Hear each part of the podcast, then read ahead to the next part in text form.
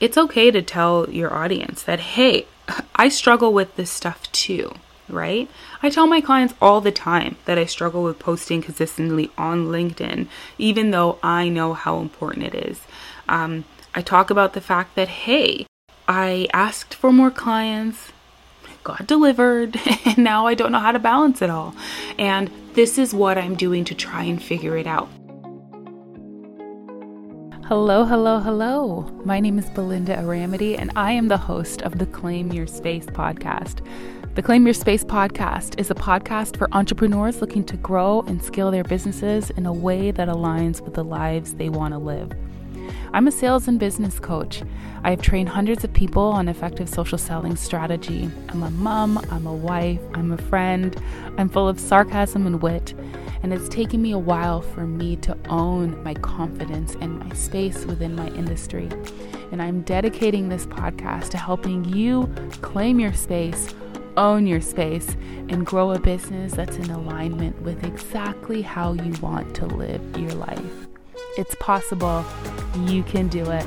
Let's do it together. The glory is in your story. This is a line that I'm always sharing with my clients. You'll see it sprinkled every now and then in comments over on LinkedIn if you're really, really paying attention.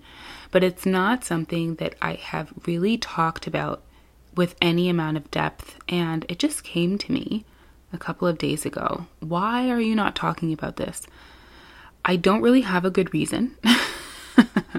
but today I want to talk a little bit about more about what the glory is in your story means and how you can find ways to start sharing more of your story on social media to help you attract your dreamy clients. The th- biggest mistake that I think that people make when it comes to sales and selling and having a really strong social media strategy is the idea that the social media strategy itself is what does the selling, and the social media strategy is not what does the selling. It makes the selling part easier, but you still need to know how to have a sales a really strong sales call. You still need to have a really strong sales process and onboarding process. That's a conversation for another day, but today I'm going to share with you why the glory is in your story and three ways that you can in places where you can share your story on social media and beyond so that you can really start attracting those dreamy clients and putting them into your sales process and ultimately making that money, honey. All right. So the glory is in your story because it's easier for people to remember a story than it is for people to remember just straight facts, right? So I was talking to one of my clients yesterday and I was telling him as I'm trying to explain the glory is in your story to him and I was saying what will happen with you sharing your stories and what's happening with your current customers is is people are taking a look at your content, they're reading what you're posting on LinkedIn, they're going to remember that you shared a story, right? And then they're going to go off on their merry way, and their brain is going to put it somewhere in the brain filing cabinet, right? And in, let's say, four months' time or six months' time, they're going to experience something that will make them, that will remind them of that story that you once told. They might not be, they probably, and they might not be able to pull up all of the details. But what they're going to remember is, hmm, Ned shared a story the other a day or a couple of months back where he him and his team problem solved for something that I remember to be very complicated. Let me reach out to him because maybe he can help me with my complicated situation, right? And so that's the thing that I want you to keep in mind about the power of stories. Stories are easy to remember, facts are not. This is why oftentimes you'll see teachers will teach students something with a metaphor or an acronym because it's another way, you know, another way to maybe like share a story. I don't know if any of this is landing, but I sure hope that it is. So, the first place that I share stories with my future clients and also my current clients is in my newsletter. And you know, you'll hear from all the marketing gurus, at least any of them that's worth their weight is that social media platforms are borrowed territory. And so you'll never hear me say, oh, don't build up your platform on Instagram or on LinkedIn or Twitter or wherever it may be. But I will tell you that it is borrowed territory. We've all seen those horror stories of people who have thousands, tens of thousands, hundreds of thousands of followers. Maybe the platform decides that you are in violation of their you know, terms and conditions. Maybe someone hacks your account, and now all of this time that you've spent building something really, really powerful, it's gone. But when you have an email list and you take certain precautions, it allows you to protect yourself from all of that stuff. But, you know, business decisions aside, I find that I'm able to be a lot more intimate with my email subscribers than I often feel comfortable doing in a public, you know, forum like LinkedIn, for instance. I'm able to share certain stories and really just build out something because if you are on my email list, you'll see that my emails are often like blog posts. I'm really just sharing something and I'm sharing the arc of something that I'm going through, uh, some ways that I'm working with my clients, things that I'm helping my clients work through. And it's really just a storytelling. I, I look at my newsletter as a bonfire. And it's not just me saying, hey, look at this here, or I want you to pay attention to this, that, or the third. It's not just an opportunity for me to blast my uh, email subscribers. It's an opportunity for me to share stories so I can build closer bonds with my email subscribers. I have found that my email list will convert really well. And for me, the way that I look at it and the way that I look at a newsletter and an email list is that these people are like my day ones. They're my people who love what I have to say so much that they're willing to give me their email address and then subsequently open my emails. If you look at your behavior, I want you to think about the emails that you choose to open. It's from people that you know. But when you think of the emails that you open on a regular basis from, you know, service providers, I am willing to bet that the ones that you open regularly are the ones that you either buy from or you will buy from. So think about maybe some of the coaches or consultants that where you're on their email list and you typically open their emails. Do you end up buying from them? The ones that are able to share stories in their newsletters are the ones that you will likely buy from. And so your newsletter list, whatever you want to call it, is where you really start building that relationship um, with your with your people, and you start sharing the glory that is in your story. So place number two I mentioned this very briefly in my last place talking about newsletters, but it's sharing the client arc story with your followers on social media. So, people often want to hear that the person that they're learning from or the the the situation that they're learning from that that person gets it and how do you show that? How do you show your future clients that you get where they're coming from? You get what they're going through, you get their fears, their frustrations, you understand their hopes and their aspirations. Other than not just showing that, hey, I got myself through this situation, so I'm going to know how to get you through the same situation too. But instead, showing and sharing the client arc or the client journey with them.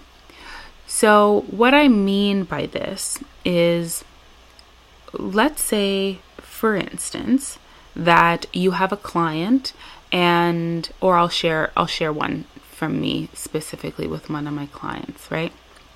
So I have a client who is really apprehend who was really apprehensive about doing video on LinkedIn. He was just like no, no, no, Belinda.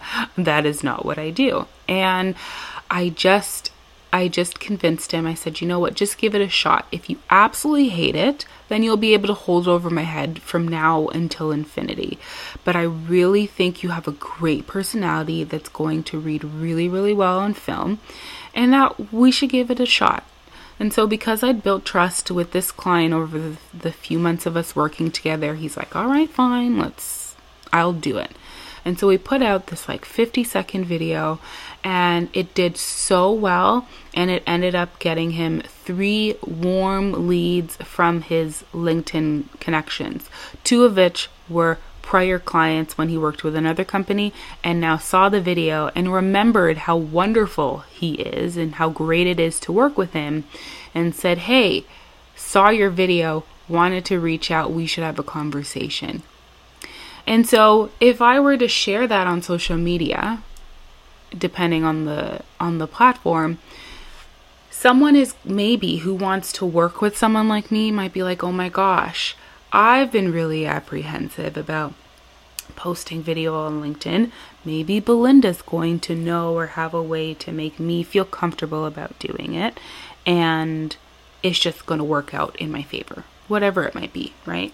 But sometimes people need to see what it is like to work with you. And so by sharing the client arc and sharing the story of this is how my client felt before I gave them this piece of advice, this is how I walked them through it so they felt comfortable in doing it, and this is what happened after they followed my advice. It allows people to kind of get a peek behind the scenes, but you understand that the vehicle and the way in which you're doing this is a story. It's very different than if, for instance, um, you just have a client testimonial who's just going to say, Oh, Belinda's great. She got me to do video on LinkedIn. Do you see the difference between someone saying, Hey, I'm really great. I'm going to make you feel comfortable doing video on LinkedIn versus you sharing the actual story of how you got someone to feel a little bit comfortable about doing something, actually doing it, and then how they felt or what the fallout or what the benefit was of them listening to you was in the end. And place number three is I think that it's it's not really a place, it's more of like a situation, but in the Sherry's Sherry's, in the stories that you share, you want to show that you are fallible too there was this time, and I don't even want to say that there was this time, before the only way that you could behave in business was to show that you are with no fault, that everything is easy, that you do everything perfectly. Because if you didn't have this perfect front, you just didn't come off as someone who was professional. Now, I'm not telling you to show you having you know, going on Instagram Live and showing you have a drunken stupor, unless your audience is going to want to see you having a drunken stupor. I'm not telling you to do that. But what I am telling you is it's okay to tell your audience that, hey, I struggle with this stuff too, right? I tell my clients all the time that I struggle with posting consistently on LinkedIn, even though I know how important it is. Um, I talk about the fact that, hey, I asked for more clients, got delivered, and now I don't know how to balance it all. And this is what I'm doing to try and figure it out. The same client who I was talking to the other day, she had she talks about consistency and goal setting and how important all of that stuff is. And I she was almost afraid to come back to social media because she's like I failed, right? I had a hard time getting back on the horse and I just don't know how am I supposed to face my audience and I told her I'm like, do you know how reassuring it's going to be that a consistency guru, a goal setting badass fell off of her horse? That it will remind me that it's okay if I fall off of the horse. It'll remind me that I don't have to be perfect, that even the best of us sometimes struggle with this very thing and it's okay. As I was saying before, it's really hard to build intimacy with someone, to build that trust, if you come off as someone who isn't relatable. And what's more relatable than someone who has a hard time too, right? It will make it make your future clients feel like you know what Belinda or you know what Sarah or you know what Sam really understands what it's like because she goes through it too, or because he goes through it too, or he's gone through it. And so I think that it's really important that as you're sharing your story, that you show that you're fallible, that you are not perfect, that sometimes things don't go wrong, but that you know exactly how to pull yourself back up on the horse.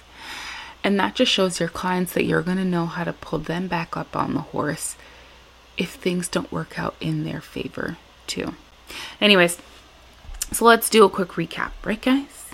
The glory is in your story. And today we talked about three easy ways that you can share stories on social media, and beyond that can help you attract your dreamy clients. So, the first place, wherever you want to share your story, is in your newsletters and your emails.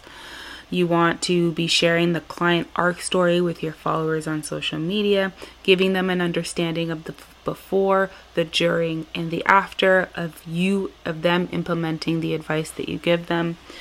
And then number three, you want to make sure that you're fallible. You want to show people that, hey, this stuff is hard for me too. I mean, who wants to hire a personal trainer who's like, yeah, I wake up every morning and it's my juice and I just love it and my whole day goes off perfectly. I don't know about you, but I don't want to hire the person whose life is perfect because my life isn't perfect. Um, and it's going to be really hard for me to feel like when I'm having those hard mo- moments for me to open up because I'm like, well, it's really easy for you and it's not for me. Thank you, thank you, thank you so much for joining me for this episode of the Claim Your Space podcast.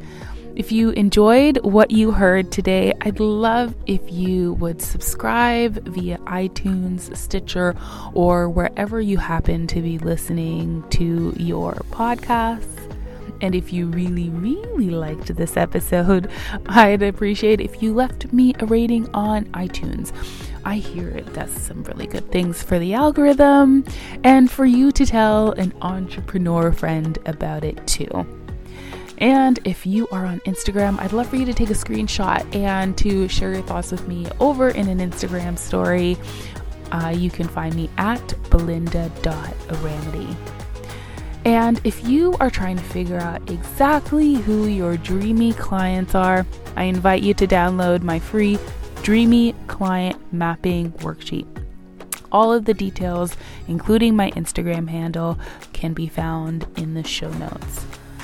So I just want you to remember that this is your time to claim your space. Have an absolutely fantastic rest of your day, and thanks again for joining me.